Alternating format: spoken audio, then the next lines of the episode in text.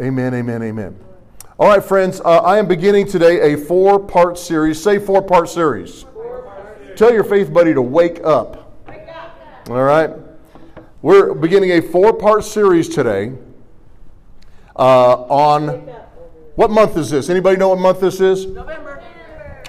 All right, so we're going to begin a four part series on playoff football. No. No? Okay. A four part series on gratitude, a revelation of gratitude. Now, a lot of times in my experience, um, we say grace. Anybody know what saying grace is? I grew up in a family where they would say grace before they eat, right? They said the same thing. They had a breakfast prayer. I grew up in a, in a family where you ate around the table and everybody had their chair and you didn't get up until you were excused. There wasn't this running to the other room with a bag of chips saying, I don't want to eat supper. We, that, that did not happen. All right? That did not happen. Right? Phones were on the wall. Yeah. Right? And you had to stand there next to the phone. Praise the Lord. But they said grace. They had a breakfast prayer. They had a, a lunchtime prayer. They had an evening prayer. They're all different. Even time has come. The board is spread. Thanks be to God who gives us bread. So we would say grace. And the only, pr- there's nothing wrong with that. But what happens to us is we become repetitive and we don't mean it anymore. Say amen. Yeah, that's right. Now, friends, uh, I'm going to say this so many ways that you're going to get it. I could preach on this for 40 years, but four weeks, we're going to work on it for four weeks. Amen? Ingratitude is one of the purest forms of evil. Is everybody awake? Is everybody awake? Ingratitude is the root of nearly all mental illness. Being depressed, having a bad day, bearing a grudge, staying angry for hours or days or weeks or years is nothing but garden variety ingratitude. Smile, everybody. This is the word. Of, you're going to get the word of God in this church. Now, there's nothing that aggravates a parent like ingratitude. Are, are, it can, and all the parents said, "Preach that, pastor." I mean, I can remember times growing up, or raising kids, let's say, when the children, and we all do this, so I'm not marking anybody out the children displayed some ingratitude. And you know, there's always a hint of rebellion in ingratitude. Friends, let me just help you with something. Like I say, you got to get a revelation of how serious this is. Can I just tell you this? Ingratitude breeds poverty. If you're grateful, you're rich. You're already rich. Friend, if you're sitting in this room or watching me on YouTube, you're already rich. And in the back of your mind, if you're thinking, yeah, but I ain't got this and I ain't got that, that is exactly what Lucifer said in the beginning. Yeah. Did, Yeah. he was the anointed cherub that covereth. His clothing was precious jewels of every kind. Anybody wear a, a, a robe that's made out of diamonds or emeralds or rubies or anything like that to church today? Huh? I mean, I've never even seen Jay Z wear nothing like that. You know who Jay Z is? I got, right? John Zarbuck, that's Jay Z, all right. I never even seen these rockers or rappers or presidents or kings or anybody wear a gown covered with, with diamonds, rubies, emeralds. Every precious stone, the Bible says, was his covering.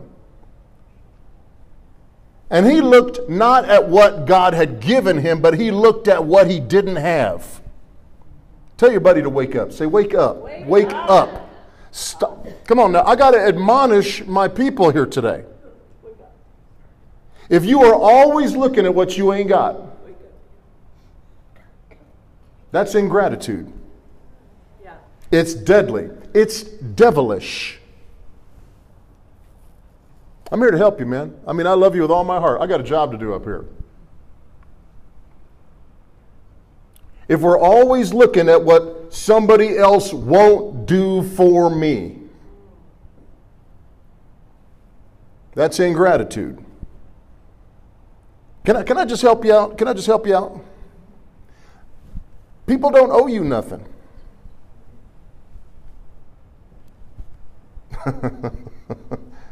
Come on. You know, they, they, might, they might not even owe you respect.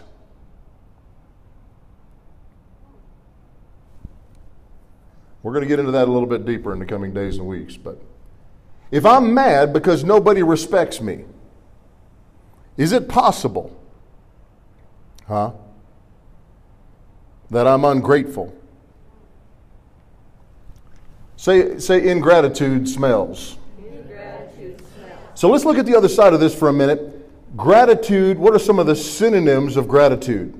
I'll get you a scripture here in a minute. Hang on tight. Don't, don't throw stuff. Thankfulness. Thank you very much. Acknowledgement. Acknow- say acknowledgement. That means, you know, the, the, the, the, prayer that was outlawed in public school. Are you listening to me? The prayer that was outlawed in public school in 1962 started out with, Oh God, we acknowledge our dependence on you. When that was outlawed in the United States, I'm, I'm going to try not to yell. I'm just trying to speak and let the Word of God do its job, all right? When we outlawed the simple acknowledgement of our dependence on, the, on God Almighty, that bred generations of ungrateful people. Yeah. This is devilish. I mean, when, when my dad was going to school, you know the biggest problems they had in public school? chewing gum, throwing spit wads. Now, what do we got? We got psycho teenagers taking guns to school and shooting up the place. Uh, with, with the advent of the removal of gratitude from our public school system, you had millions, say millions, I don't know what the numbers are 20 million, 50 million abortions. And most of those are on teenage girls. Most of those were not, you know, elective surgery for a grown woman who already had eight or nine kids. Most of those were first time unwanted pregnancy for teenage girls. But here's the thing it, that crisis was born out of an atmosphere of ingratitude. Friends, children, listen to me. Illicit sex comes from an attitude of ingratitude. It's thinking I ain't getting what I ought to be getting, so I'm just going to go get me some you're going to get something you wished you didn't have.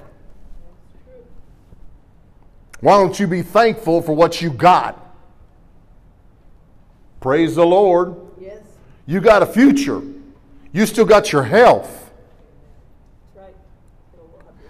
You don't need instant gratification. I could just tell you from many years of experience, I don't have time to tell you all the details, friends. But ain't nothing like delayed gratification. And all God's people said, Come on. I said the greatest aphrodisiac on earth is delayed gratification. The greatest aphrodisiac known to man. Don't come in no pill. Huh? It's not battery operated. The greatest aphrodisiac there is is abstinence. Hallelujah, Jesus.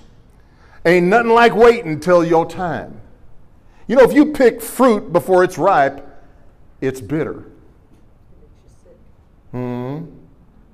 Man, but if you wait till that fruit is ripe, come on. Is that right, friends? Who's been married a long time and knows what's, knows what's going on? Amen. If you wait till the fruit is ripe, woo wee. Let me tell you a little secret. They don't tell you in school. If you wait, it's way better. Say amen. And you'll really be grateful then. Why don't you go ahead and be grateful now for what God has given you? Friends, if, if you're having trouble getting healed, why don't you just start thanking God that He already healed you? Yes. Because He already did. God doesn't have to do anything to manifest your healing. You got to manifest some gratitude. Amen. Praise the Lord. If you don't think your prosperity is working like Brian preaches it, let me just tell you, it's working for me. If you don't think it's working for you the way that they preach it at that church, why don't you start with some gratitude? Why don't you start participating in the offerings out of a grateful heart? Not because I need the money. Bro, sister, listen, I don't need the money. I got money. I have property. I have investments. I have peace. When the bills come in, boom, I pay them. Amen. I don't worry about money. Never. Never? Say never. Never. Wouldn't that be a nice place to be?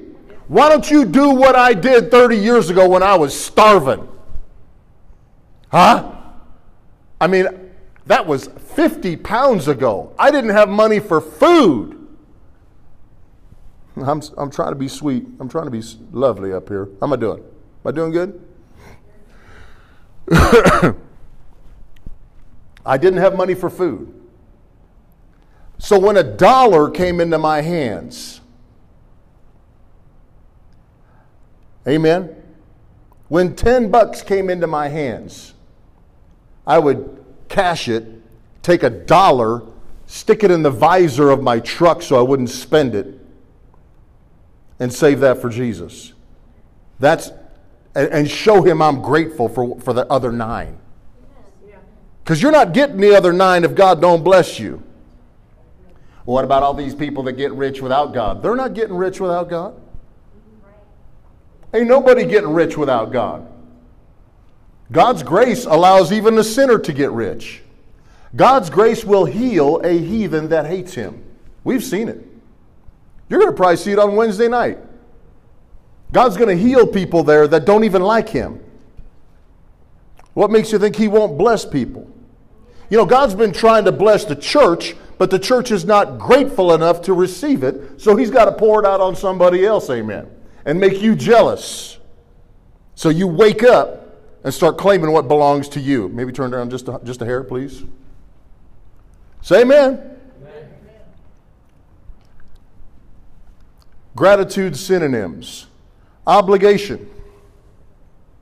You know, back in, if you watch them old movies that your grandpa used to watch, right? You see the two cowboys, and one of them, you know, ties up the other one's horse or something. He says, Much obliged, much obliged. What's that mean? He says, I feel a, de- a, a sense of honorable obligation to you for the goodness that you have shown me. And you know, here's here today's generation. I, ain't, I ain't obligated to you. I ain't obligated to you. I don't have to forgive you. I don't have to be nice to you. I don't have to control my temper for you. I can lash out and use nasty language on you anytime I feel like it because I don't owe you nothing. After all, look at how you treated me. Can I help you with something here? People are not perfect. There's nobody here that's perfect. Can all the married people say that's good preaching up there, Pastor? Amen. God doesn't send you somebody that's absolutely perfect, but He puts you in a marriage to perfect you. And it's a journey. You need to be grateful for the person that God has given you. Don't look back. And don't look across the fence and say, man, woo look at the grass is pretty green on that side of the fence. Hmm? That's ingratitude. I'm talking about a revelation of gratitude where you it will control the way that you live. It'll control the way that you think. It'll control the way that you speak. It'll help you control your temper. I got a temper. I used to break stuff, knock down doors, cuss, throw stuff. I threw something not too long ago. Oh, pastor, that couldn't be. Yeah, since I've been pastor in this church, I threw some, a, a bottle of water. You want the truth, or you want me to pretend like I'm, I've already arrived? Haven't arrived yet. Amen. How about um, indebtedness? Gratitude is indebtedness. You know, I, the way that the way that the, the earlier generations were raised, you you owe that person some honor. You owe them an acknowledgement of thanksgiving for the smallest little favor. When you go to the store and somebody's helping you at the store, do you have to tell them thank you? Do you have to? Do you have to? No, you don't. You don't have to say thank you to nobody never till Jesus comes. And rats a ruck when he does. But what's wrong with laying down your pride for just a minute at the cash register when somebody's helping you and saying, and not just thanks, but thank you for being here to help me today at the gas station.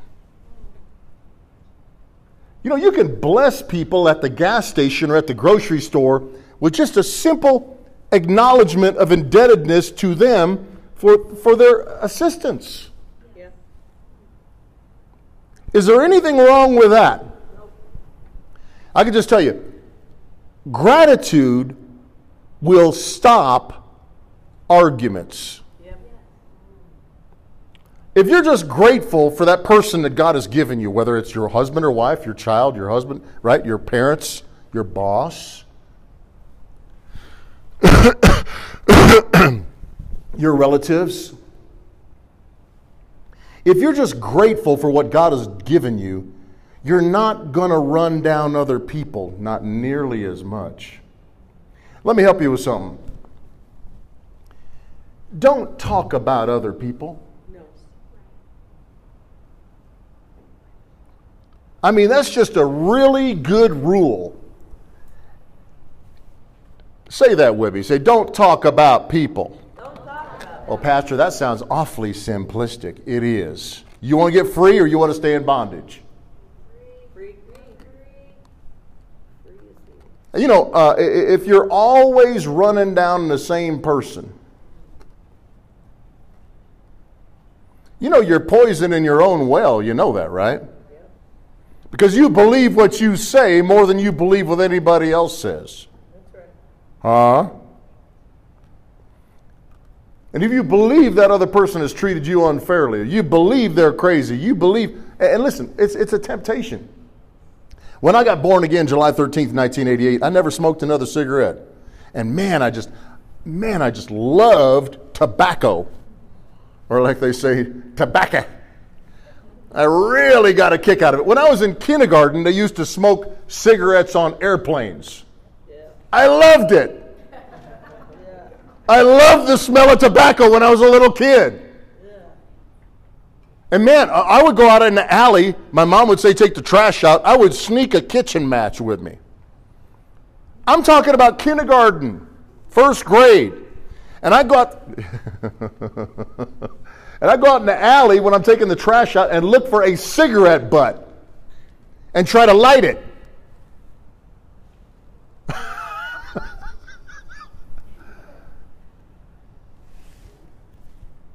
I just really got a kick out of cigarettes, you know?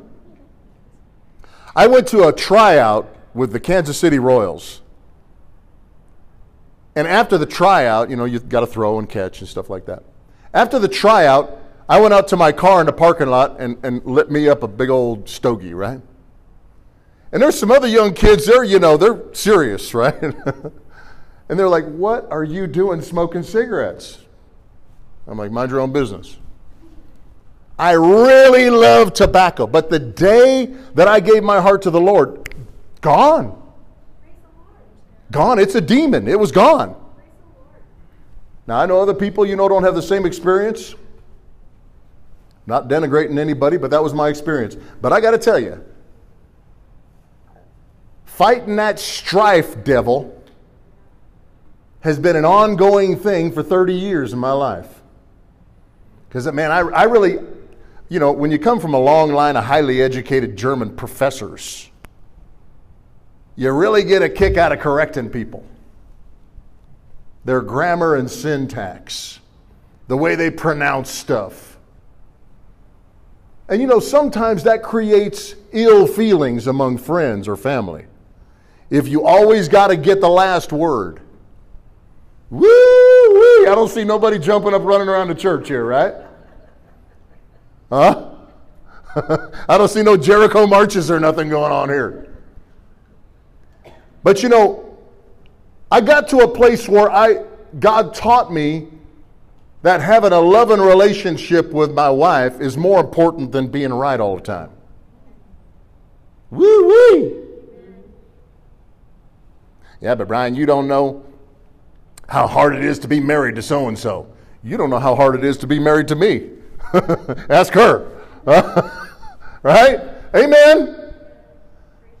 Amen. But gratitude will overlook faults. Praise the Lord. Because we understand where we came from. When we're ungrateful, like my dad used to say, Brian, don't forget where you came from. Don't forget where you came from, man. I think sometimes in the body of Christ we've forgotten where we came from. Romans chapter 1, please. How many hours do I have left here? I'm trying this with an iPad instead of my Bible today. Because I don't have a big enough podium or whatever. I'm just I just tried I'm just trying it. Pray for me. Do y'all pray for me? Do I look like I need prayer? All right. Romans chapter 1. I'm going to start reading uh, with verse 16. Now, I want you to listen carefully to me. I want your undivided attention. You're going to get rare Bible teaching today. Are you hearing me?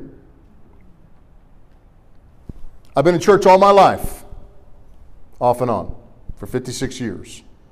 You're going to hear things today in the next few minutes that'll change your life if you'll let it.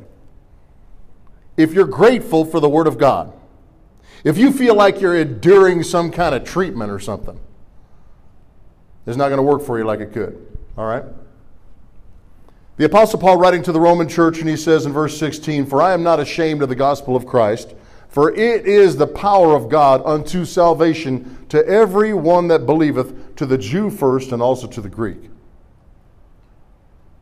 I'm going to go over here to my NLT. I guess that's why I got this uh, iPad up here, so I can switch translations. Romans chapter 1. I'm going to go over here to verse 16. Praise the Lord. I do know how to run these things pretty good, all right? For I'm not ashamed of this good news about Christ it is the power of God at work, saving everyone who believes, the Jew first and also the Gentile. This good news tells us how God makes us right in His sight. This is accomplished from start to finish by faith. As the scriptures say, it is through faith that a righteous person has life. Now, I want you to notice in these couple of verses that there are the, thank you, some of the most important foundational building blocks of our faith. The good news, the gospel, the power of God. It works by faith. It produces righteousness if you believe it. And the next verse is one of the other foundational building blocks of the gospel. But God shows his anger from heaven against all sinful, wicked people who suppress the truth by their wickedness. now, it's not very popular in the modern church to talk about the judgment of, or the wrath of Almighty God, but it's in the New Testament letters to the church. I can't just skip over everything that makes anybody uncomfortable. Is that right? That's right. The judgment of God is a real thing. The Bible says, Are you listening to me? The Bible says we will all stand before the judgment seat of Christ and give an account for the deeds done in the body. Boy, it's quiet in here, and it probably should be. Say amen.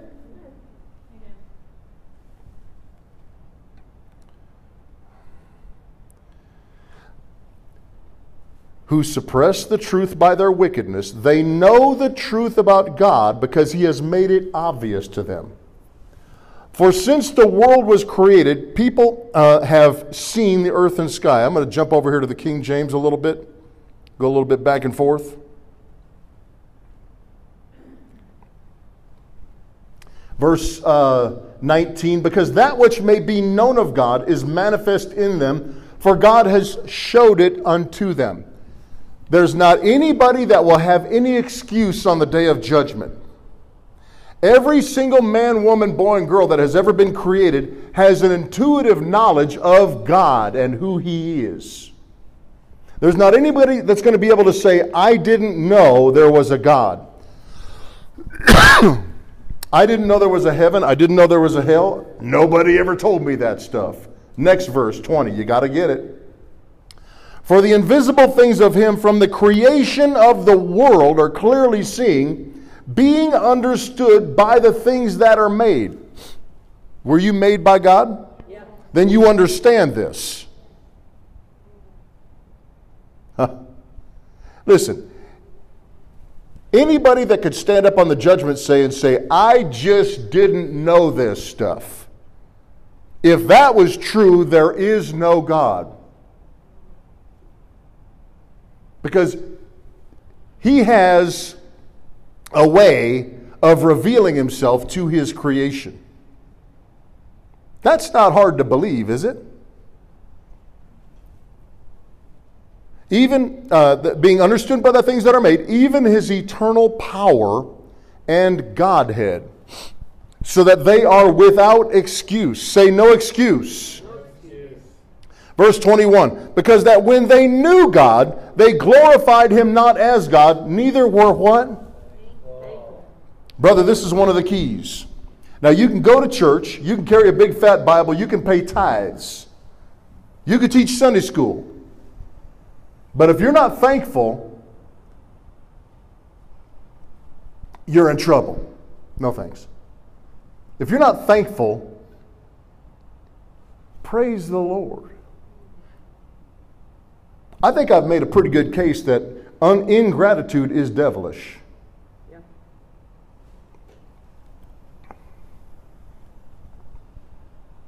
Because that when they knew God, they glorified him not as God, neither were thankful, but became vain.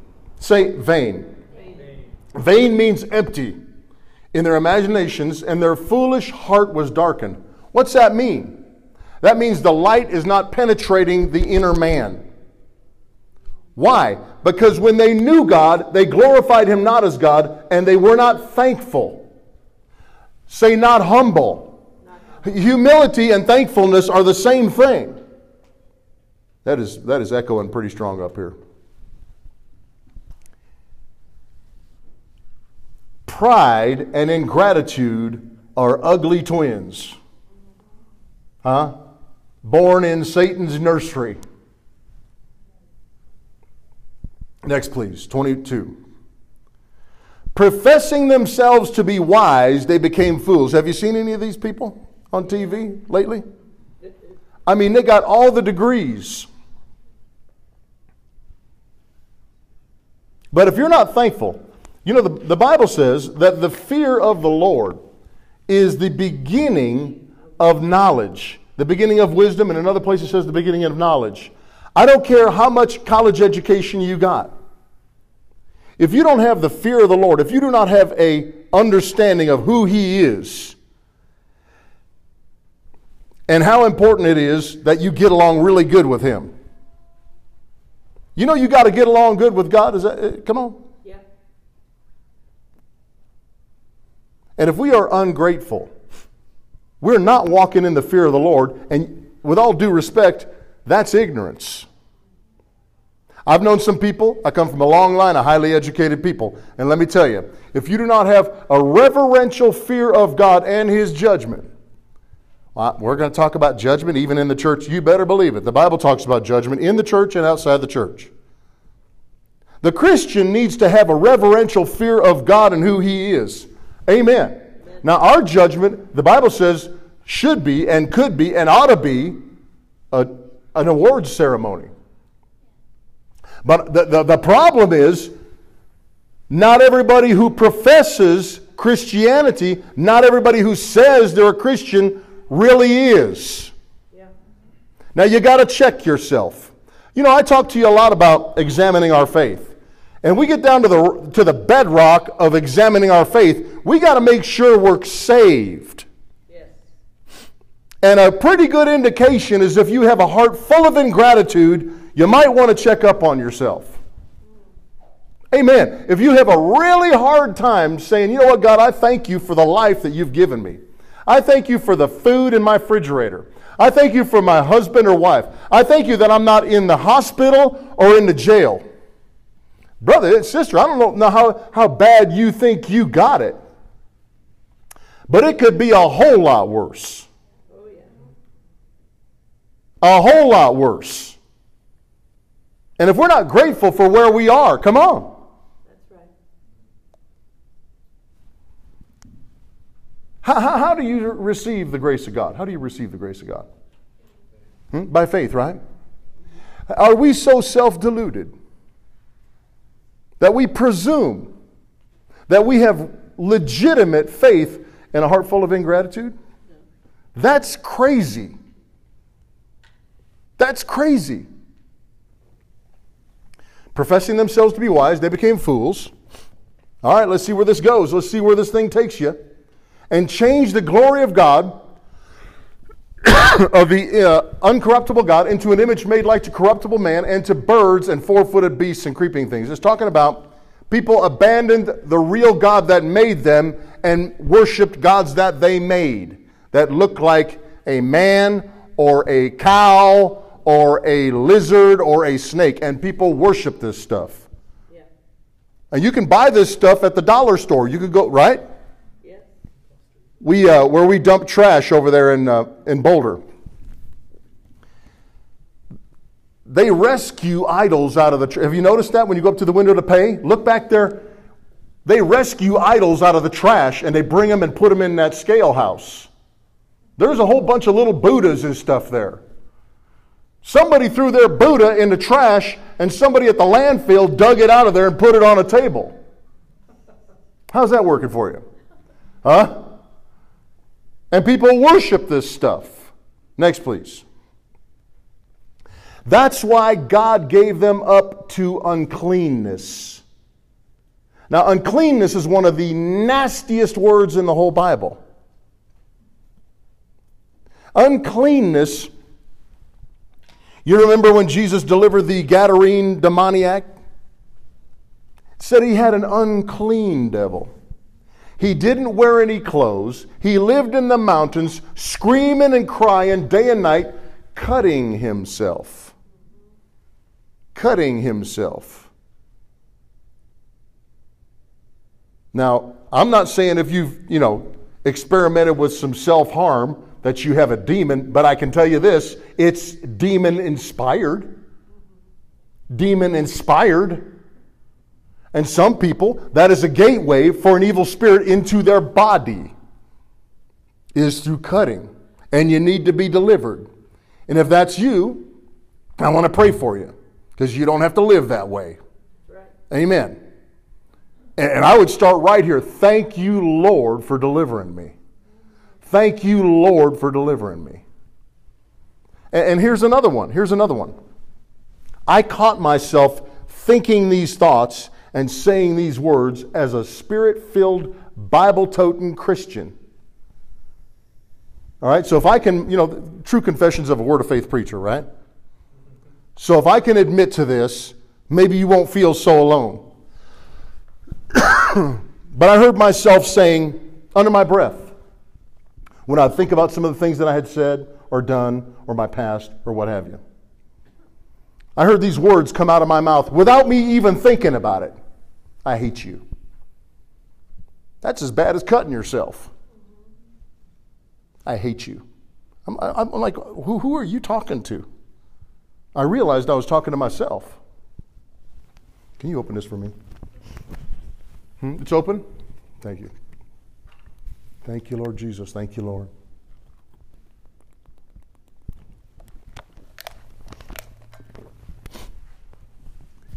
The Bible says, Jesus said, Love your brother like you love yourself, right?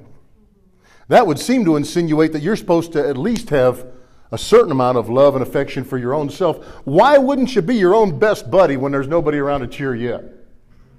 Amen. Is there anything wrong with that? There's nothing wrong with that. Thank you, Lord. I worship you, Jesus. I'm well. I'm strong. I'm healed in Jesus' name. Thank you, Lord. I worship you, Lord. Thank you, Lord. No weapon formed against me can prosper. I thank you, Lord, for healing virtue working in me right now in the name of Jesus. Thank you, Lord. Thank you, Lord.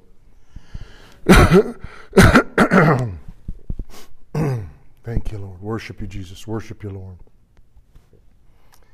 You know, I got some fiberglass in my sinuses a couple of weeks ago. You know, and uh, when I was working with that, and yeah, I- I'm better. I'm better. Amen. Praise the Lord. Thank you, Lord. I worship you, Jesus. Worship you, Lord. Thank you, Lord. What were we talking about here? Let's just stay with Romans, okay? God gave them up to uncleanness through the lusts of their own hearts. See, if we don't have a grateful heart, let me help you with something. When, when you walk away from the light, where are you going? If you abandon gratitude, if you don't spend some quality time thanking God, I recommend every day. If you don't spend some quality time thanking God, you're moving away from the light. And what is out there? The further you get away from the light, the darker it's going to be. And look at what he says. Wherefore, God, that's why God had to give them up to the uncleanness. Brother, that is, a, that is one of the dirtiest Bible words that I know uncleanness. And, and the Bible says that this has no, no place in the life of a Christian. Through the lusts of their own hearts. If you don't have a heart that is beating for God and for gratitude for everything that He has given you and everything He's trying to give you, you're heading deeper into the darkness. And what's out there? What's out there? Uncleanness. The lust of their own heart. To dishonor their own bodies between themselves. It don't get better, it gets worse. Next, please. Who changed the truth of God into a lie and worshiped and served the creature more than the Creator, who is blessed forever. Amen. You know, you, you know, higher education, they're not even they're not even trying to mask their agenda anymore. You know, they changed it from BC AD. They, they, they call that now, that's used to be before Christ, right? BC used to mean before Christ. Now they're calling it before the common era. Whatever in the farm that means. And nobody knows what that means, right? But they're trying to eliminate God. Not going to happen. Nope. Not on my watch, it's not going to happen. Nope. Who is blessed forever, amen. Next, please. For this cause, God gave them up to vile affections. This is the judgment of God. You know, God is a gentleman. God doesn't force anybody to serve him. You know who's going to be in heaven? People that have chosen to be there. That's it. God could have made everybody go. Then you'd had a, a, a, bunch over here in the corner saying, I don't really like it over here. Right? Yeah. I mean, you think that's impossible? Satan, Lucifer had everything. He's like, this ain't good enough for me. I need more than this. And he inspired the man and the woman in the garden to think the same way. He said, Oh, you poor little darlings here. You mean you can't eat this stuff? You poor thing. God's holding out on you. Here, just eat this thing over here. Then you'll be like God. They were already like God. And He doesn't have anything new. He's trying to make you think that you got it so bad. You poor thing. Look at what happened to you. I can't believe the situation you find yourself in. And after all, you were just a victim in all of this. You were just an innocent, harmless victim in all of this. And look at what they did to you. Mm, I feel so sorry for you. Don't ever feel sorry for yourself. That is devilish. It's ungrateful. You could feel that feeling of self pity coming on you. That's devilish. Resist it. You know, uh, you know, and here's the thing there wouldn't be some temptation if there wasn't a little bit of pleasure in it. That feeling of self pity creates an emotional, hormonal rush. It sends brain waves through your system. And people get addicted to these negative emotions, just like they do to opioids or marijuana. Oh, Brian, marijuana is not addictive, then quit. If it's not addictive, then you can quit, right? Well, no, it helps relax me. Bro, you ain't going to be no more relaxed than I am. Huh? Right? you gonna, the problem is what you know my dad used to say about smoking pot? I'm going to talk about smoking pot in this church because I know people smoke pot. this is Colorado. People get high.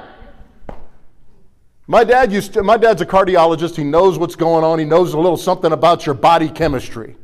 He said, Brian, I used to tell him the same nonsense. Dad, it's good. It's a really good drug. It's awesome. You should try it.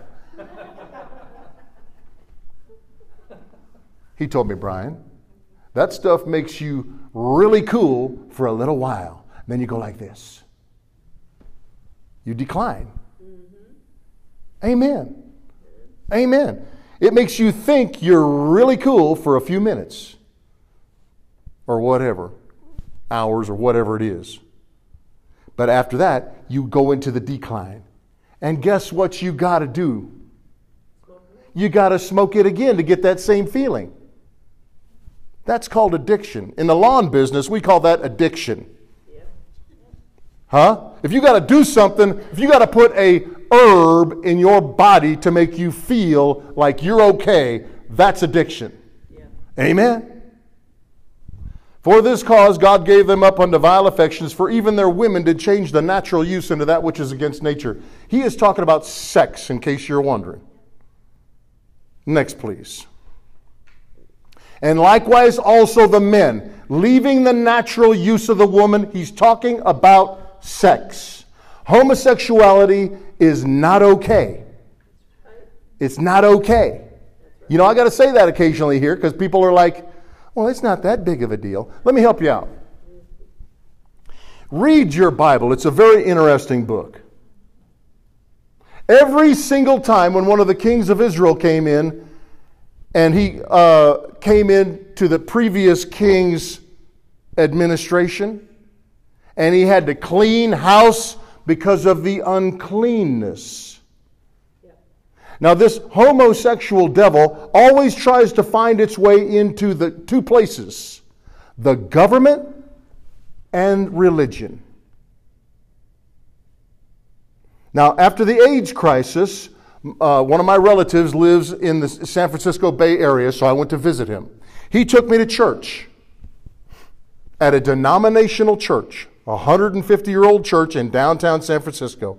And all the way to church, he's prepping me about my conservative views on biblical sexuality.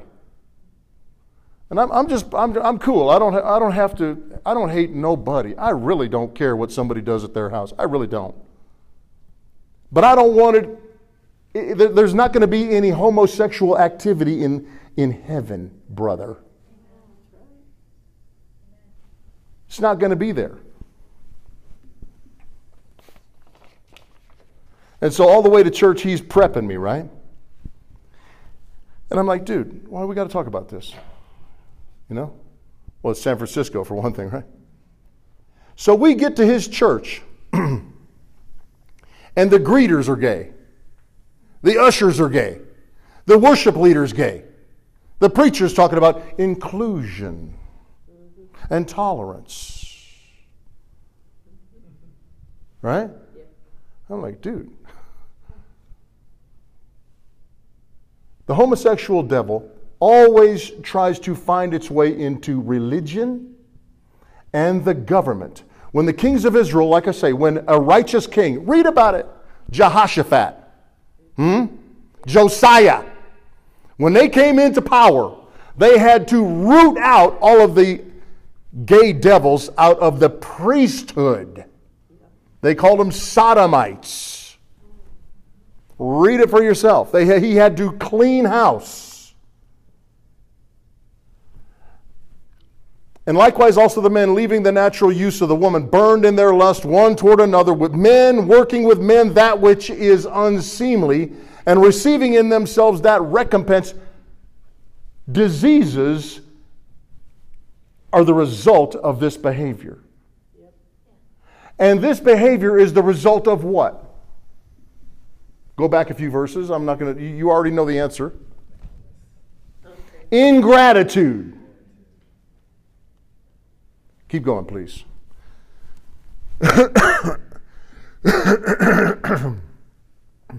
Verse 28. And even as they did not like, let me, you want to use some Brian language on this? Seeing as how they didn't like to retain God in their knowledge, they didn't want to think about God. They didn't want God to be an element or an, or an ingredient in their moral structure. Can you hear this? Yeah. Is that what it's saying? They didn't want the God factor influencing their daily lives. Yeah. You might want to t- take that home with you. They did not want the God factor influencing their daily lives. And because of that, God gave them over to a reprobate mind to do those things that are, that are not convenient. Let me help you with something. An unrenewed, reprobate mind is an ungrateful mind. You need to train and renew your mind to think grateful thoughts because we don't come by it naturally. Your flesh is not grateful. Your, your flesh just wants more. Give me more. Amen. Come on, everybody. Praise the Lord. Yeah. Does anybody need to repent here today? Amen. Might be all of us, huh?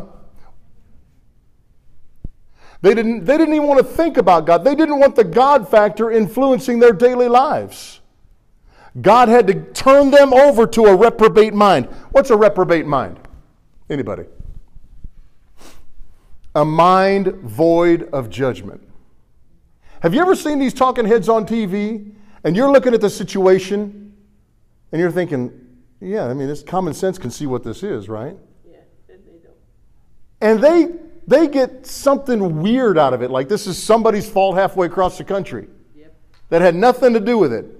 Because they have a mind that's void of judgment, because they didn't want to retain God in their knowledge, because they're ungrateful.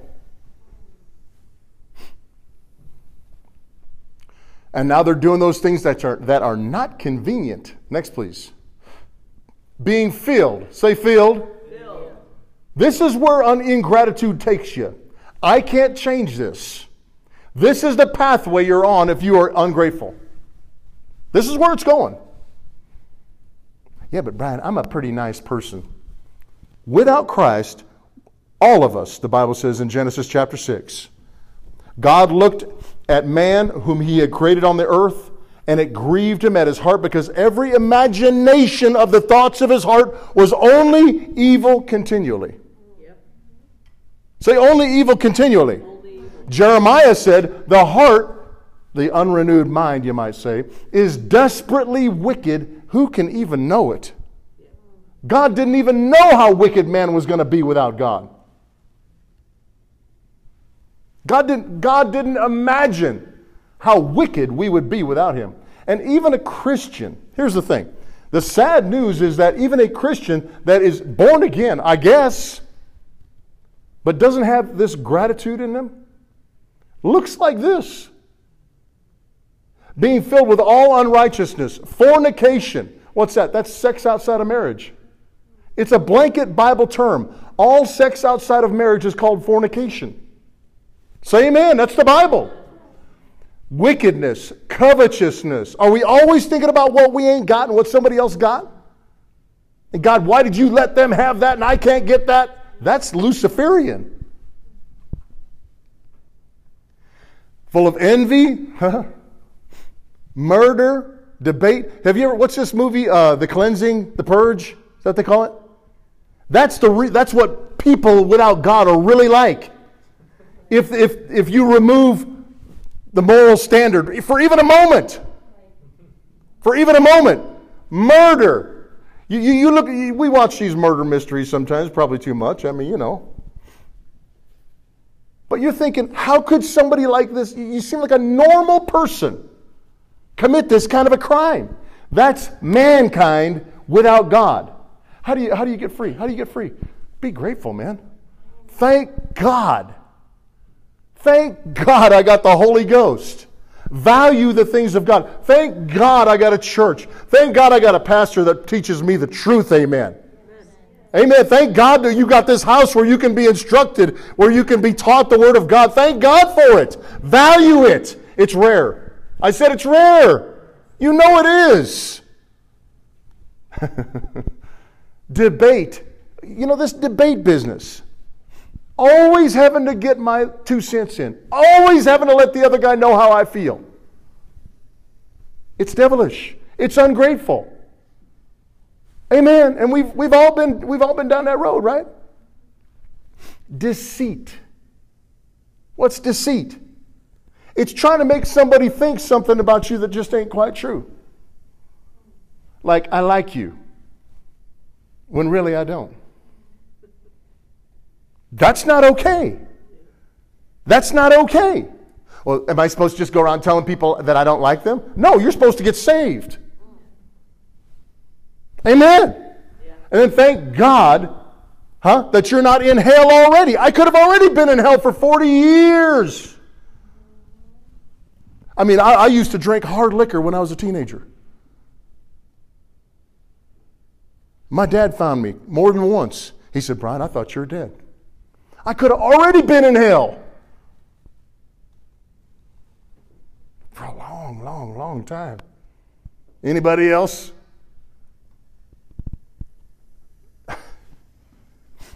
You know, if you really have a comprehensive understanding of who we are, who He is, what this is all about, you're going to be grateful. Here's the thing when you stand before Him, all this other nonsense is not going to mean nothing to you. Everything that was so important, my pride, my rights have been violated. That ain't going to mean nothing, friend, when you stand before Him because there ain't going to be nobody there you can blame. You're not going to be able to turn around and say, they made me do it. Listen, if you have ill will in your heart, it's awful hard to get healed. Yeah. It's awful hard to get healed.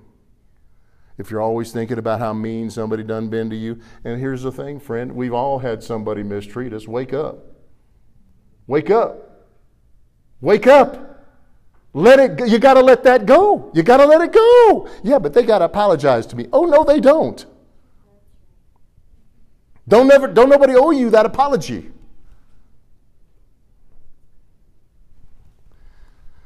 Malignity or however you say that word.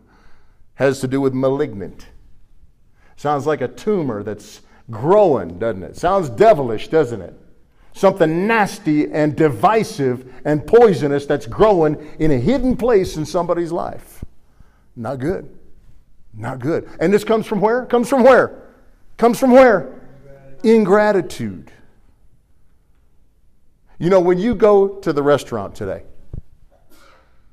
I hope to Jesus that you thank God out of a really grateful heart. Thank God I got decent food to eat.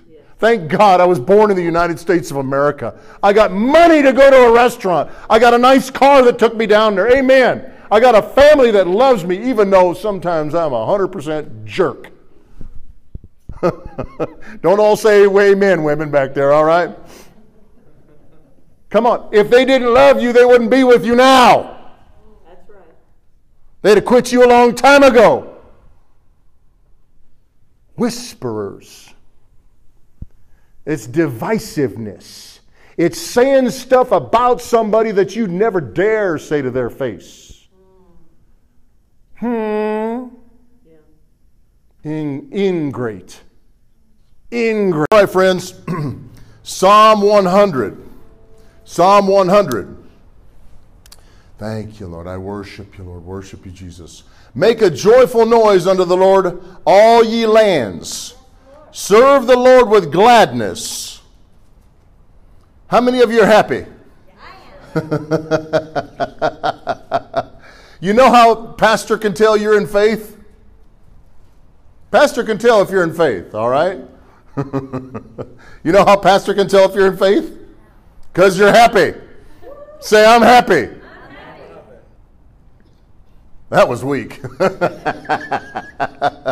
I mean, happy like you just won the Publishers Clearinghouse. Yeah, glory. Hallelujah. Come on. Happy like Tim Tebow came back to the Broncos. Yeah. Praise the Lord. Yeah. Hallelujah. Thank you, Lord. I worship you, Jesus. Serve the Lord with gladness. Come before his presence with singing. Know ye that the Lord, he is God. It is he that made us, and not we ourselves. We are his people and the sheep of his pasture. Enter into his gates with thanksgiving, and into his courts with praise. Be thankful unto him, and bless his name, for the Lord is good. His mercy is everlasting, and his truth endures to all generations. You know, many times, I know, I mean, I've been around. I've had a bad day. I know I probably don't look like it. Huh? if you could see what I'm seeing here, praise the Lord. Thank you, Jesus. Thank you, Lord. I can tell you how to chase the devil 100% of the time. And I can tell you, friends, that depression, loneliness, self pity, every bit of it comes from the devil.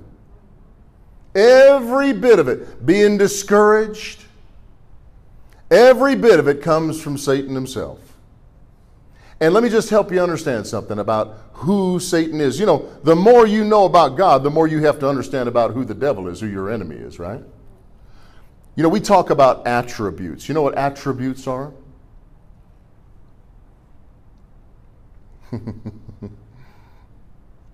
like Joel Osteen, one of his attributes is he's always smiling, right? Right? Thank you, Lord. One of God's attributes, we call them attributes, I really don't like that word much, but you'll get it in a minute, is God is good. Is God good?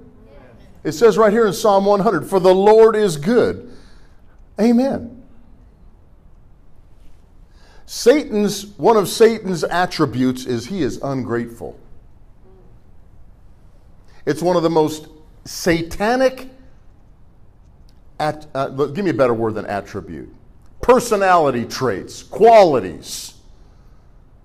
One of Satan's purest qualities is ingratitude. And we have to guard against ingratitude. Praise the Lord. Can you say amen? amen. Who's with me today? Who's going to help me preach today? Huh? Huh? You going to help me preach today? Huh? Say, go get him, Pastor. Say, sick him. All right. Uh, I want you to look with me for just a minute at Isaiah chapter 14. Isaiah chapter 14. Hey, I like the background. That's nice. That's really nice. Isaiah chapter 14. I'm going to uh, turn over here in this Kenneth Copeland Reference Edition King James Bible. Praise the Lord. Thank you, Lord. I worship you, Lord. We just, like Cindy said, we just came back from Fort Worth, Texas. Just flew in last night, and boy, are my arms tired. Huh? But uh, Brother Jerry was challenging us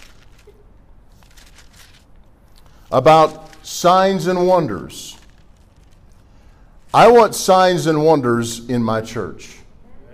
When we pray for the sick, I want to see them get healed.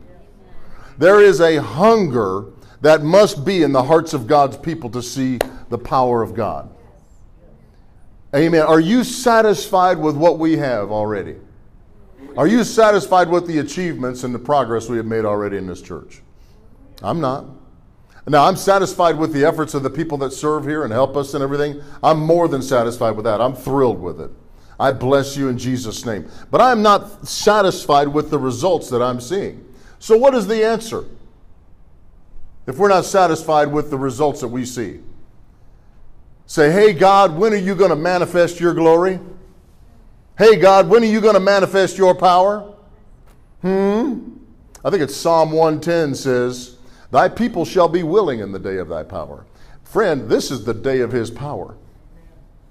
Are we willing? Woo, we willing to do what, Pastor? How about pray?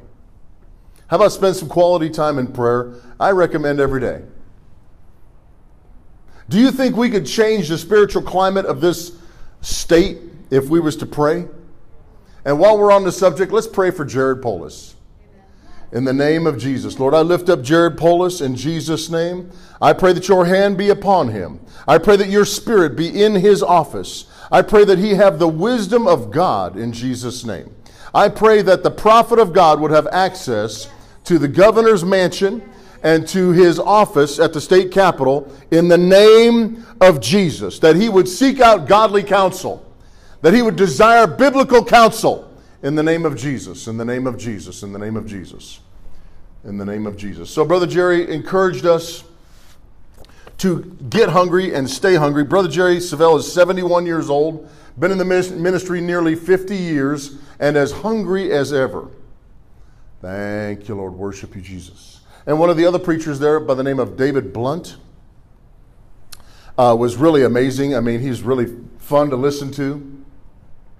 He kind of talks like, you know, humility uh, is, uh, let's see, thanksgiving is related to humility. Real gentle, but profound truths. He talked a lot about gratitude, talked a lot about humility. Again, one of Satan's purest attributes is pride. Yes, Lord Jesus. Yes, Lord. Pride is a blessing blocker. Do you know that humility is never bored? Praise. Did you know that humility stays in its lane? Praise the Lord. If you could see what I'm seeing here today. Is everybody okay? Y'all still love me, huh? The, the, we turned the clocks back a couple weeks ago, didn't we?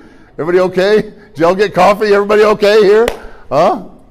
Thank you, Lord. Are y'all praying for me? Praise the Lord. Thank you, Jesus. Thank you, Lord. Isaiah chapter 14. Thank you, Lord. You want to see what pride really looks like? You want to see what ingratitude looks like? Thank you, Lord. Thank you, Lord. Isaiah 14, verse 4. Uh, uh, he says to uh, the prophet, he says, You shall take up this proverb against the king of Babylon and say, uh, How has the oppressor ceased and the golden city ceased? The Lord has broken the staff of the wicked and the scepter of the rulers. He who smote the people in wrath with a continual stroke, he that ruled the nations in anger is persecuted, and none hindereth. He's talking about a time when Satan is thrown in hell. And what a great day that will be. And you and me, we're going to be dancing around the bonfire. Amen. Come on. And nobody going to be bored then. Ain't nobody going to be sleepy then. Huh? Praise the Lord. Yea, the fir trees uh, rejoice, verse 8, uh, at thee, and the cedars of Lebanon, saying, Since thou art laid down, no feller has come up against us. Verse 9, here we go. Hell from beneath is moved for thee to meet thee at that coming. This is a prophetic utterance against Satan himself. When he is chucked in the hole, when they throw him in the lake of fire, when they throw him in hell, there's going to be people waiting for him. And the first verse we read here says, uh, uh, persecuted.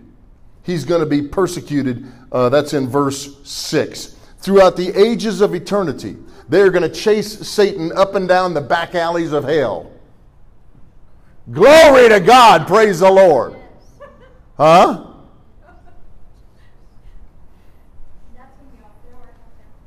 huh? Yeah. Hell from beneath is moved for thee to meet thee at thy coming. It stirreth up the dead for thee. Even all the chief ones of the earth. Look it up in your concordance. Chief ones means the great goats. Now, okay, the uh, the great goats. You understand what that means? This is talking about. This is talking about. I, I see that. great goats. This is talking about where, uh, where evil spirits come from. Demons are half man, half goat, half man, half pig, half man, half dog. Someday maybe I'll explain to you how I know all that. But have you ever heard of Pan? Who's Pan? Who or what is Pan? Anybody know? Pan is half man, half goat. If you look it up in Greek mythology, Pan is a homosexual devil. Man, it's quiet in here. Which way we going here today, Pastor? We're just going to teach the Bible. All right? it stirs up the dead for thee, even all the, uh, the chief ones of the earth. It hath raised up their, uh, from their thrones all the kings of the nations. And they all speak and say, Have you become also like us? Verse 12 How art thou fallen from heaven, O Lucifer, son of the morning? How art you cut down to the ground, the one that did weaken the nations? Because you said in your heart, I will ascend into heaven. I will exalt my throne above the stars of God. I will sit on the sides of the uh, the mount of the congregation and the sides of the north. I will ascend above the heights of the clouds. I will be like the Most High. You see how he says, I'm going to uh, go above the clouds? Which clouds is he talking about? The clouds on earth. Lucifer had a kingdom on earth before Adam was created. And he wasn't thankful, he wasn't grateful. This is pride. He had everything. The Bible says that every precious stone was his covering. Now, how do you like my new shirt? Do you like my new shirt? Huh? To know what I paid for this shirt? Plug your ears, Cindy.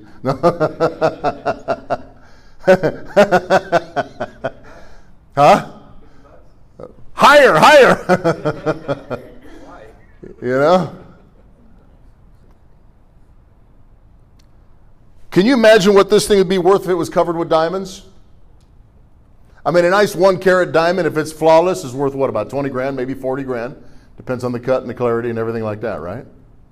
And a one carat diamond, it'd take how many to cover this shirt? Hundreds, right? Thousands, maybe, right? Lucifer, when he was created, was completely covered with diamonds and jewels and gold, uh, all kinds of precious stones, is what he was covered with. I mean, his outfit had to be worth jillions, right? Uh, it says in the scripture that he had musical instruments installed in his person. Uh, he was an amazing per- cre- person, creature. Yes, he was an amazing creature. But he got full of himself and he wanted to be God, he got his eyes on what he didn't have. And he stopped looking at everything that God had done for him. Can you see how wicked it is for us to stop thanking God for everything he has done for us? Again, in the olden days, a meal was sacred. We did not eat without thanking God for our food. Now we allow a kid to run to the next room with a bag of chips and play a video game while the family is having dinner. Dinner used to be a sacred time. Being a family used to be a sacred thing.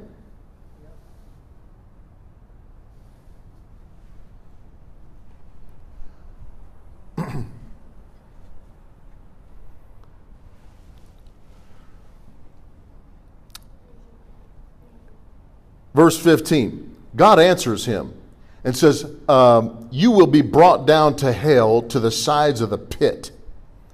They that see you will look narrowly upon you or hatefully upon you and consider you, saying, Is this the one that made the earth to tremble? They're going to look at Satan when he is judged and say, Do you mean to tell me that this is the one that fooled us, that tricked us, that controlled us? This thing here, this quivering the Bible says in, on the last page or two of your Bible, it says that in the end, when the millennium starts, do you know what the millennium is? The millennium is a thousand year period that we're about to enter into. When Jesus is going to come and set his foot on the Mount of Olives, there's going to be no more elections. There's going to be no more debate. There's going to be no more politics. Jesus himself is going to rule in the flesh, in person from Jerusalem. And he is going to use his army, his generals and lieutenants, uh, captains, that's you guys, to control the real estate on planet Earth. And when the millennium starts, Satan is going to be locked up in the bottomless pit for a thousand years. Now, for legal reasons, he has to be loosed at the end of that thousand year period. But he is going to be chained up by one angel at the beginning of the millennium. And it doesn't even say he's a great big mighty angel. In other places in the book of Revelation, it talks about a mighty angel came down from heaven and had one foot on the land and the other one on the ocean, and he, with a loud voice, and everybody on earth heard him. Wow. But when Lucifer, when Satan is bound with a chain, it says one angel is going to wrap that chain around his neck. Well, I added the part about around his neck. It says one angel is going to put a chain around him and lock him up for a thousand years. I like to think of it like this one fat little baby angel. huh? In diapers is going to lock him up for a thousand years. Say, ingratitude, ingratitude. is devilish. Thank you, Lord. I worship you, Lord Jesus. I worship you. Lord, I'm asking you to show me which way to go with this today in the name of Jesus. In the name of Jesus. Well, Pastor, why are you stopping in the middle of a, of a sermon and asking God to help you? Because I don't know everything. Do you want to go to a church where the pastor has everything under, under control and knows everything? If you do, then when is the Spirit of God ever supposed to move? What if we stopped right now and I said we're going to pray in tongues for one hour? Who would still be here at the end of one hour? Hmm? You'd find out, wouldn't you? You'd find out. What if I call for a prayer meeting Tuesday night for one hour and I need everybody in this room? If you're not working, could that happen? Praise the Lord. Or would I have to pay you to be here? All right. Thank you, Lord. I worship you, Lord. I worship you, Jesus. Let me give you some. Uh, Let me give you some uh, characteristics of ingratitude. You ready? No? Crickets? Nobody's ready? Boredom. If you're always bored, you're ungrateful.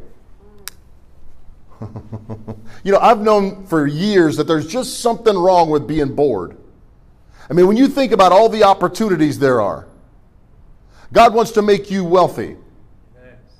God wants to run millions and millions of dollars through your bank account.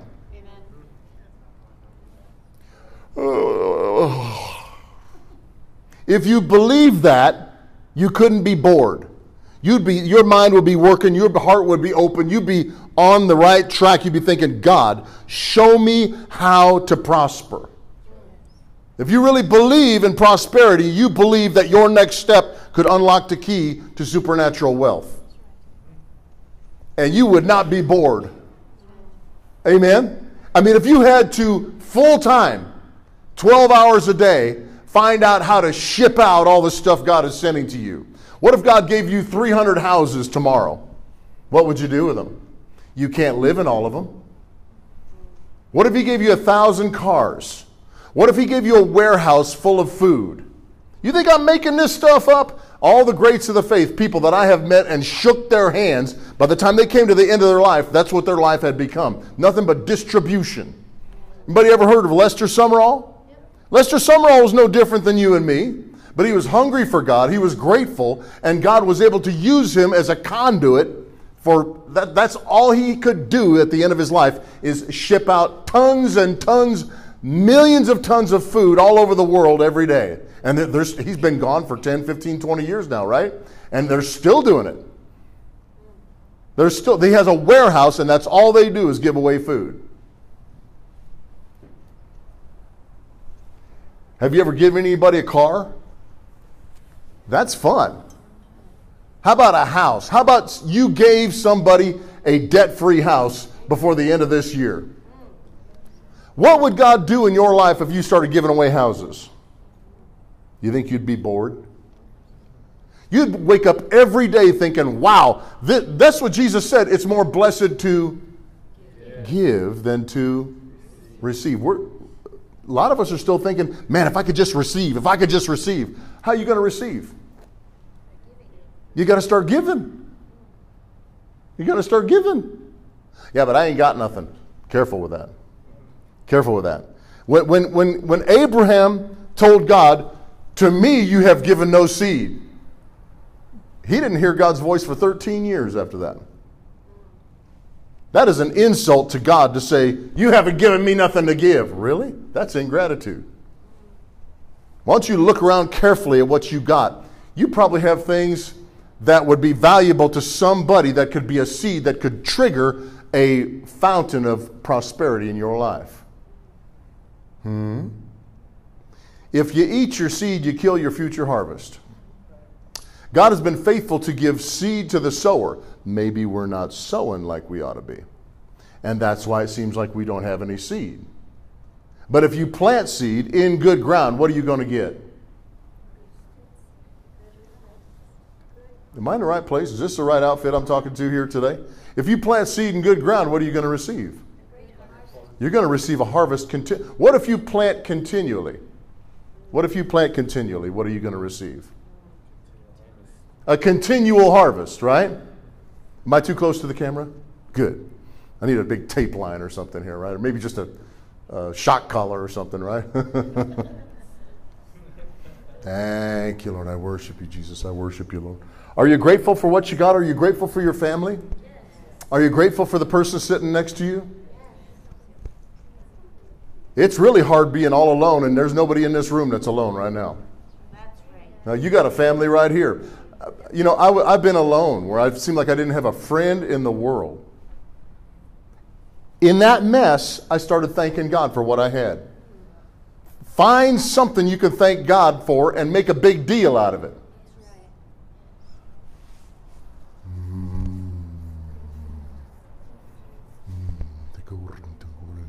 Let's just wait on the Lord here for a moment.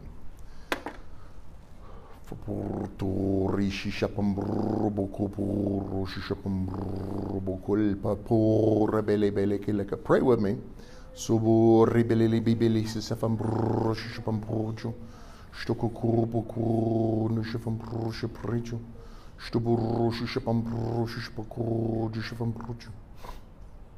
Thank you, Lord. I worship you, Lord. Worship you, Lord. Worship you, Jesus. I worship you, Lord. Worship you, Lord. I worship you, Jesus. Worship you. Worship you, Lord. I worship you, Jesus. I worship you. Worship you, Lord. I worship you, Lord.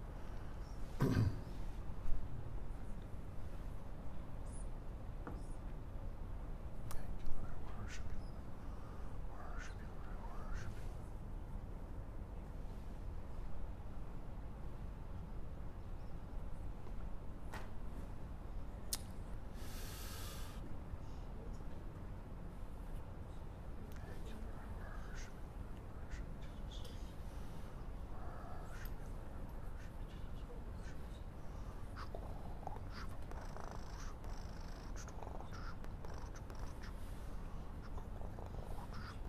Shebelebeleleke bambu, ruboleleke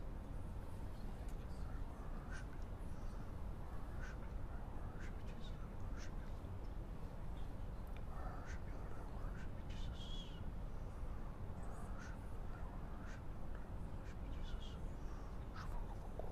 Thank you, Lord. I worship you, Lord. I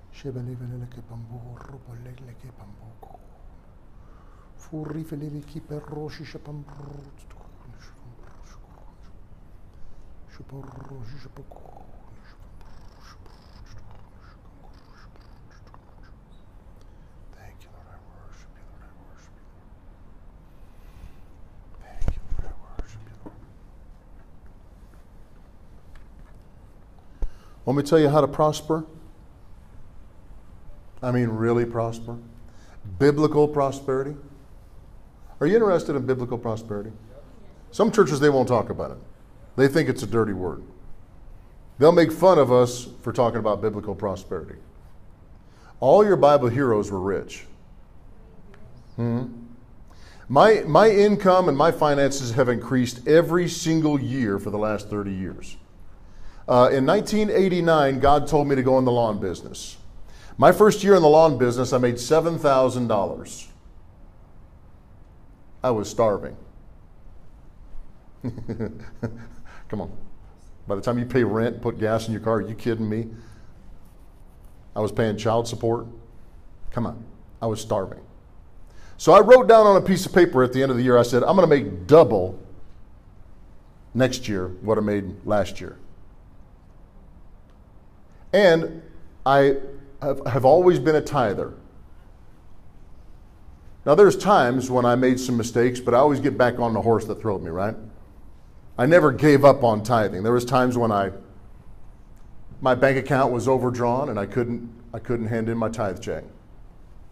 I'm just being honest with you. But I've always been a tither. And so the next year I wrote, I'm going to double my income. So it doubled. Did I say i have always been a tither? Did I say I've always been a tither? Do you want to prosper? That's like one person. Who wants to prosper? Who really wants to prosper in this room? Young people in the room, listen to me. When your money may not be a big deal to you right now, when you're my age, it'll be a big deal. When you got grandkids, you know, the Bible says a good man or woman leaves an inheritance to their children's children. If I was to die today, I ain't going to die today. I'm going to be around a long time. I'm going to be so old that the old people are going to call me old. and I'll still be young and spry.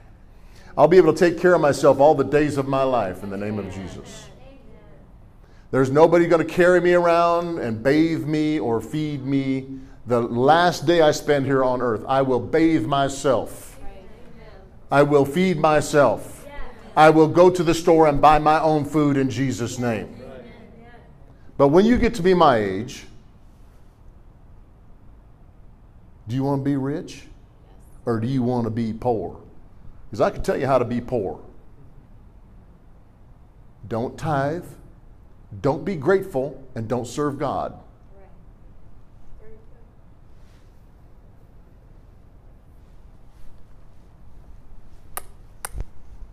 Who loves you, baby? Who loves you, baby?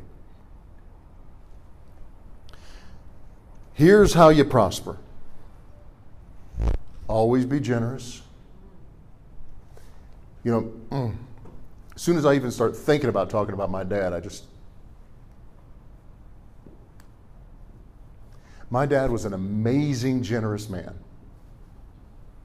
I can't tell you how many people he bought houses for. I don't think he even I don't think he even kept track. You'd find out about it decades later. Oh yeah, I bought that guy a house. I can't tell you how many people he I don't I can't tell you how many people he bought cars for. And I don't think he kept track. But you find out years later, oh yeah, your, your dad got me that car. I can't tell you how many people my dad put up in business. I know a guy who got out of prison my dad put him up in business, and today he's a multimillionaire.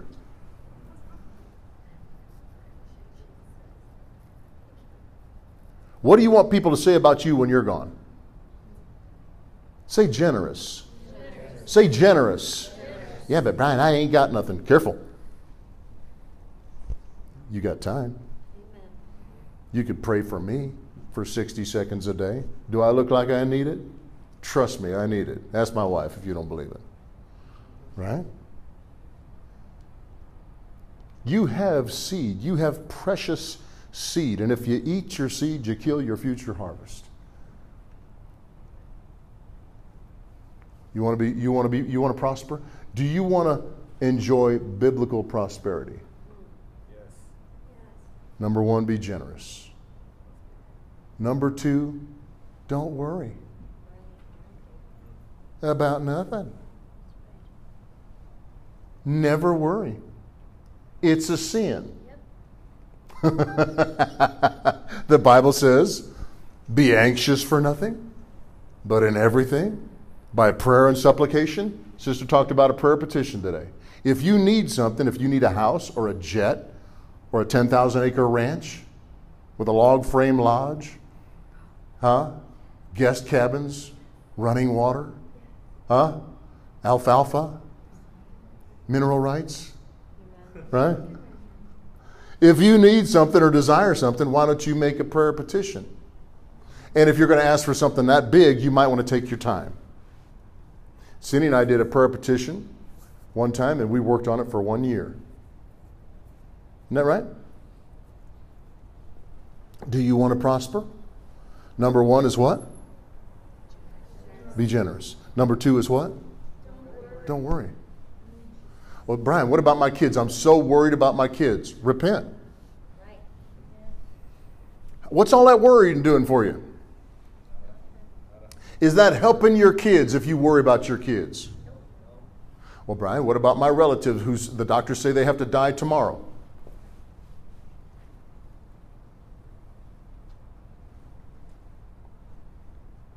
You know, Jesus, when Lazarus was getting ready to die, they said, Master, you got to come do something right now. What did he say? He ignored them. He, he's like, Where's the fire? What's the matter? Where's your faith? What's the matter with you people? Didn't I already tell you that if you that you'd see the glory of God, if you'd believe me, you'd see the glory of God? They didn't believe it. Number one is what? If you want to prosper, is what? Be what? Be what? Right here, right here in the front. Number one is what? Be generous. Right? You know, we uh, a lot of times when we travel, I'll get some money and put it in my wallet. I'm not bragging on me. I'm just telling you this is just this is an example of what I'm talking about. I never get to spend that money because we just hand it out wherever we go. You know I'm never going to be broke, right? Now you know why. Right? I'm not bragging on me, but I'm just saying it's a lifestyle of being generous. You know, there was a guy that helped us with our bag on the shuttle, right? What do you give the guy who helps you with your bag on the shuttle? What do you give him? Buck or two, right? Right? Buck or two, you cram a few wadded up ones in his hand, right? I said, Cindy, all I got's a 20. I ain't giving him that 20, put it back in my pocket. I thought to myself, you scallywag skin flint. I pulled it out and gave him the 20. He was blessed. Not just tipped, but blessed. What'd you say, sister? Give him 40, right? That's generous. You know, you're never going to be broke if you're generous. Don't ever spend your last 10 bucks. You want a secret to never going broke? Never. Don't ever spend your last dollar. If all you got is one dollar, what is that? It's a seed, right? Do you know the difference between a seed and bread? Anybody ever been to the grocery store? Anybody ever been to the grocery store? Grocery store, you know, King Supers, right? Big red sign. You guys awake? Everybody okay? You go to King Supers and they got bread. You know what bread looks like? A loaf of bread, right? Now, what if I took that loaf of bread and went home and dug a hole in my backyard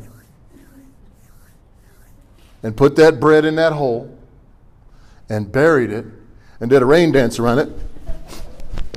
Right? Shandala, shandala, shandala, she came in a Honda, right? What's going to grow out of that hole? Nut and honey. But if I took seed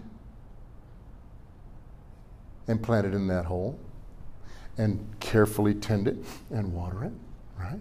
That's why when you sow seed in the kingdom of God, what are you supposed to do? Thank God. Thank God. Out of a great, and not just with words that don't have any meaning to you, but out of a grateful heart. Friend, listen to me. If you're if you're tithing without worshiping, you're only getting part of the benefit.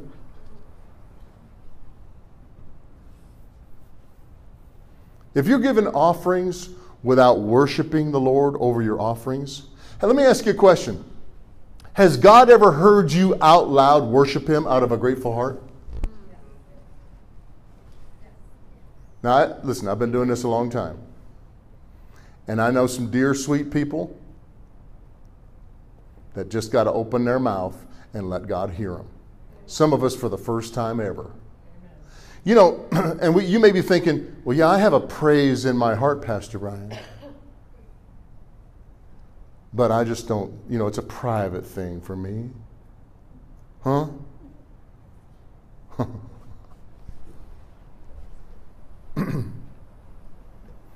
Number one, be generous. Number two is what? Tell your faith buddy, say, Do you worry?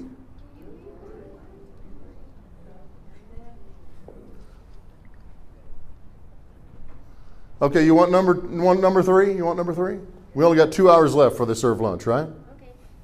Three. Number three is don't ever put pressure on people.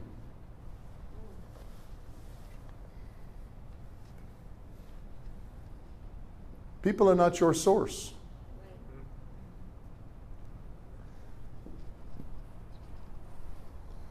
Thank you, Lord. I worship you, Jesus. I worship you, Lord. Worship you, Lord. Worship you, Lord. Worship you, Jesus. And don't allow people to put pressure on you.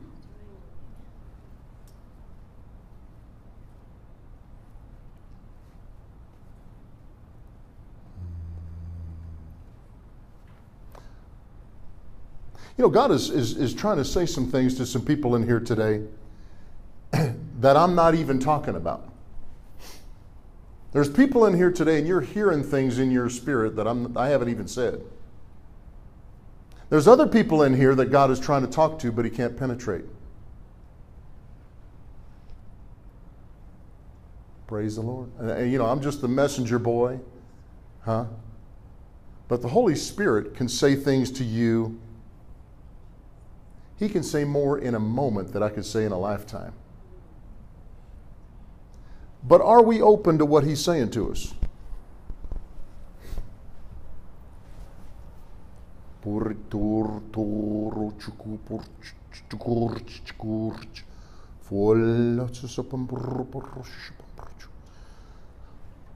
Thank you, Lord. I worship you, Lord.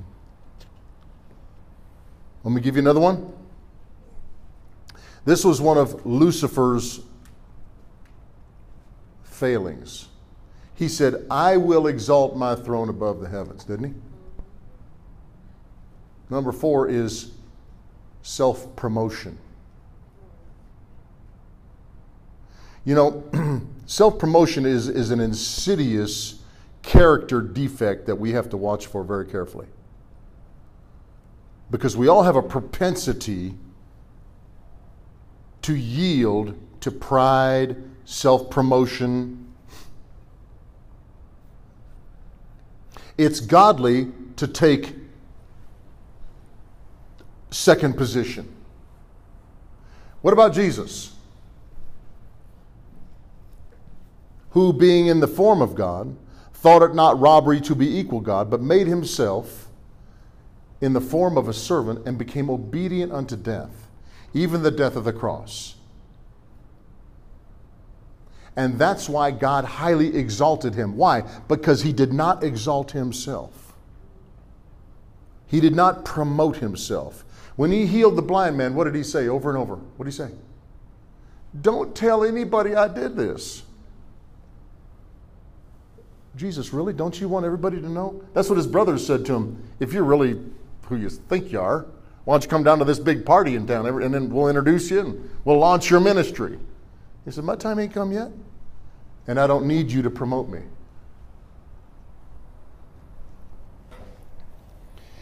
Do you want to prosper? You want to prosper? Make somebody else look good.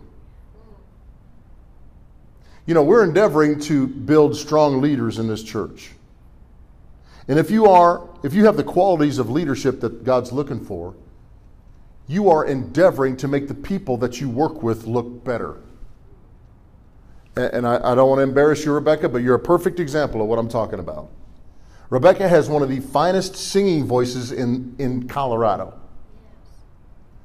But she is promoting other people and making them look good. And she's in the back running the sound. That's what I'm talking about. Like Michelle. Michelle is training up people to run the children's ministry. You know, Pastor Gary used to always talk to me about dissolving. A leader dissolves himself into his people.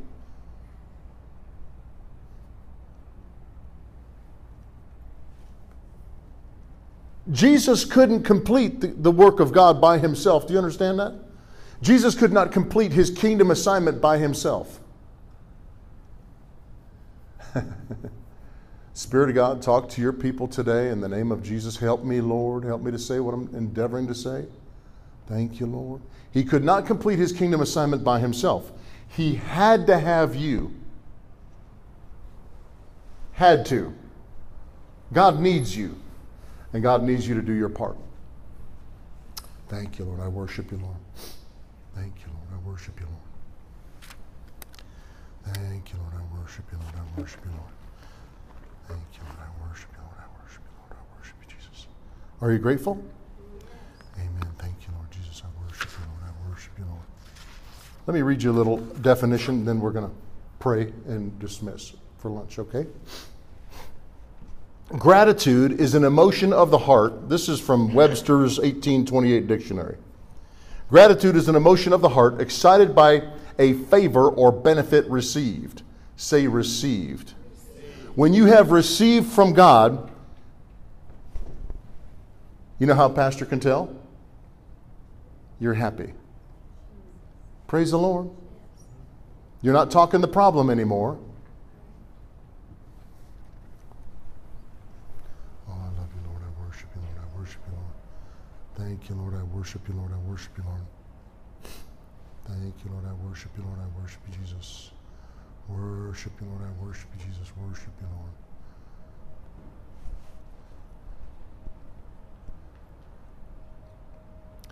Gratitude is an agreeable emotion. Say agreeable. I was at the drive through at McDonald's the other day getting a cup of coffee. And there was a young man there who handed me my coffee. He's like, here. He's not agreeable. You, you know what I'm talking about when you're dealing with people that are just, they're not agreeable.